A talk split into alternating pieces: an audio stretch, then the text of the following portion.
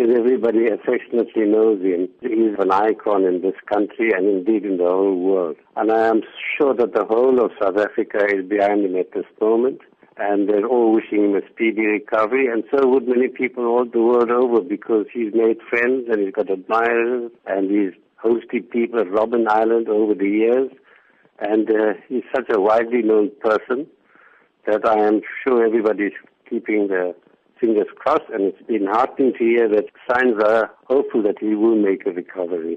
My wish is that he needs to take things very easy. He's just one of the few survivors of the 1946 pacifist campaign and one of three survivors of the Rivonia trial. He needs to take care of himself and take things easy. Having commemorated Anti Racism Week with Human Rights Day as well, and the lessons that need to be taken away from how Ahmed Kathrada has projected himself.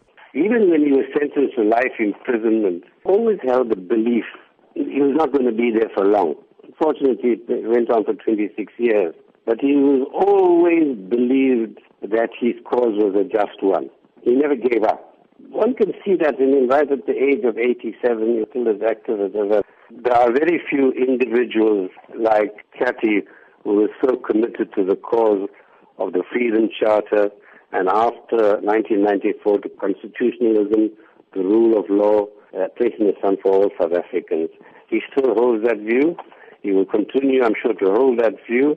And he's one of those persons I admire for the fact that he was able to distinguish between liberation politics and party politics.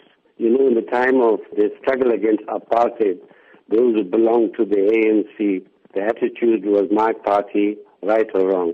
Kathy, once we reached the stage of achieving a constitutional democracy, knew that party loyalty didn't trump everything else as a long-standing member of the ANC, he has not been afraid to be vocal when he believes things are going wrong. And he's among those, along with yourself, who in fact signed a letter penned to the ANC concerned about the sake of the future generations. Yes. What does that say about his ability to tell it like it is? Humility is a hallmark of his character. He prefers to remain very much in the background. But when the time comes for him to speak out on the what I'll call the excesses of the ANC, the misrule, he was never afraid to speak out, even if it meant breaking ranks. For me, the founding of the Ahmed Kathrada Foundation as a bastion in support of democracy, the formation of ARNSA, the Anti-Racism Network of South Africa, all indicate that this is a man, despite having spent 26 years on Robben Island and at the age of 87, is not prepared to give up.